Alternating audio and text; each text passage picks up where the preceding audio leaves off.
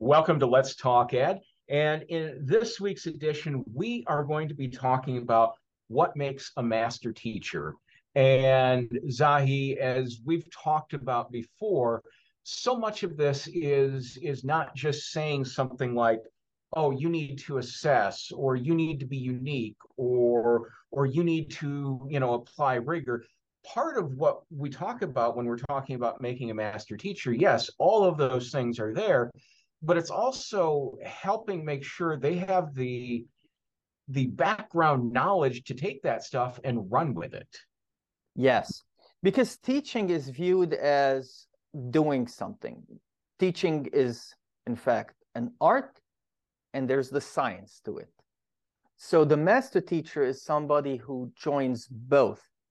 Now, they may not be perfect in both or either, but they recognize that they are also learning and growing. It's going to take them many times of repeating that same course. And we know new teachers, they might be great teachers, but but they're new. If they've done those uh, same uh, uh, lectures a number of times, repeated the repeated them a number of time, times, they become better and more effective. So uh, with regard to the uh, assessment, it is helping the student know where they are on the path of the learning. And, and I personally uh, do not believe that quizzes and exams are the sole way of doing things. Uh, they are one way, they are one way that we mandate, uh, but they're not the sole way of the assessment. You know, move, uh, having the students work in groups and moving from one group, helping students, gauging what they're understanding in, at the individual time, meeting with students individually. Those give you ideas about where they are and you pass them on to the students so they know where their gaps are or what areas they uh, they need to shore up and how they can do that yeah, one of the the unfortunate realities uh, with with education, um, you know, you hear about assessment all the time, and there's no question that that it's incredibly important uh, for our institutions, for our students, for our instructors, but an unfortunate reality, and you and I've sat through many different workshops over the years. I've talked to other educators that you know have had careers worth of workshops, and so many of them talk circular around some of these things. It's important to assess people because assessment is important and therefore you need to assess them. And they don't always get into the the meat and potatoes of what that really means. And you know, you can take that and apply that to assessment. You can take that and apply that to, you know, oh, it's really unique or it's really important to be unique in the classroom and, and do innovative things, but not necessarily go into a lot of depth on examples. And I'm probably projecting a little bit on my own because I'm somebody that I like to see what other people are doing. And when I see that, I'm thinking about how can I take that concept and apply it in a similar way with what I'm doing. Um, but if you told me, you know, well, we want your marketing to be like super unique and engaging, what what does that really mean? How am I supposed to accomplish that? So if if we as administrators are not going into some of this depth about you know what makes a master instructor what are some of these components and how do you do them are are we doing our due diligence Yes, we talked previously about active learning, where the students are working with one another and teaching one another. That's what you're describing, right? And and mm-hmm. and we need to think about the instructor as a learner, and the best way to learn is learn with other instructors and and and learning from them, learning with them, depending on the situation and and the critique assessment for the sake of checking boxes because an accrediting commission wants you to do it is perhaps more common than doing it for the reason that it was developed for. So we need to understand deeply and fully how people learn before we're able to master the task of teaching, therefore being able to assess the students as learners.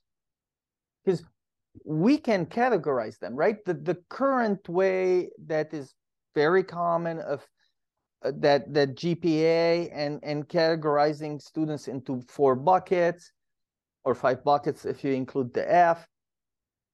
That that is not an assessment of their learning. That is not helping them understand exactly what they need to uh, to do, what the gaps are, or how they're doing, or what they really achieved uh, in that uh, class or that lecture. So assessment for the sake of checking boxes is, I think, why very commonly you hear you need to do assessment because assessment is important, therefore we need to assess. So by understanding how people learn, Bloom's taxonomy and how you scaffold it and how how you you know you can reach the top uh, of that pyramid but then restart at the bottom that's how things work right it's it's an iterative consistently evolving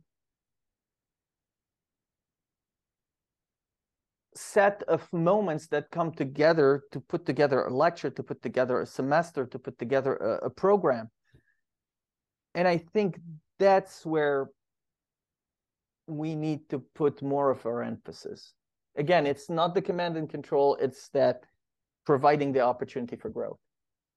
And Zahi, I want to zoom out a little bit more here and and touch on something that that you talked about here a little bit ago, uh, and something that you and I were actually talking about off camera.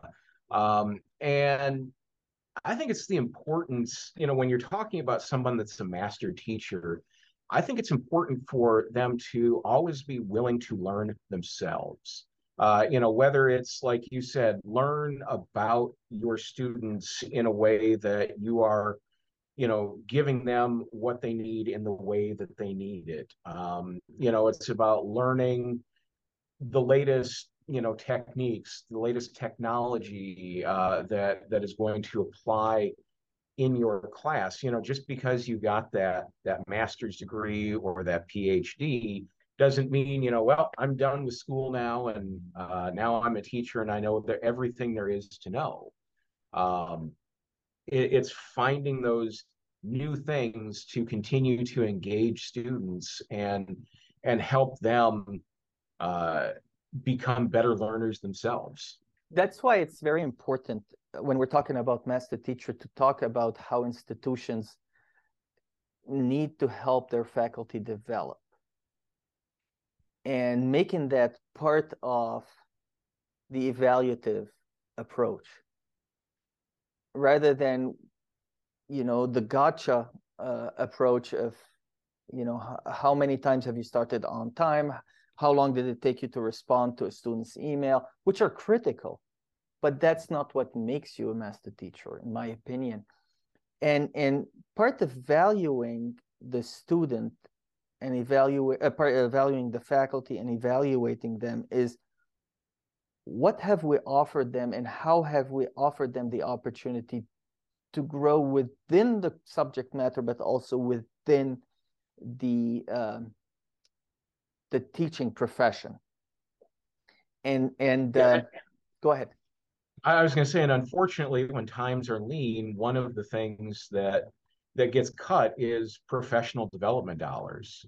Uh, you know, so you you take away some of those opportunities for you know instructors to you know take a class or go to a conference or, or something like that, which you know that's a, a key critical thing. It is, and and it doesn't need to be expensive. It doesn't need to be a conference, right? It doesn't need to be at, in Orlando at at uh, Disney World there are so many ways of doing things with the current technology, with the plethora of of wonderful videos on YouTube, TED Talks, uh, podcasts, and books, and so on. That professional learning community is critical.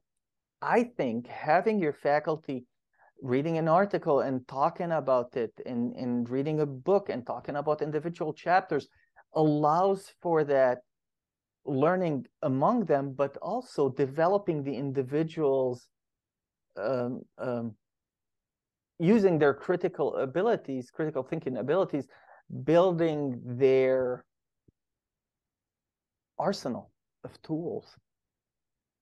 Well, Zahi, this is a topic that that we could literally make its own series because there are so many uh, layers to this uh, onion that we could unpeel. But uh, we're about out of time for this episode. We have been talking about some of the things that make a master teacher, and uh, by no means has this been a comprehensive list, but we've touched on a few. If you enjoy conversations like this on Let's Talk Ed, be sure and uh, like us, subscribe to us, ring that bell here on YouTube so you get notifications of when we post new content. And uh, certainly you can find us on all of your favorite podcasting platforms as well. So for Dr. Zahi Atallah, I'm Chris Forde. We'll see you next time on Let's Talk Ed.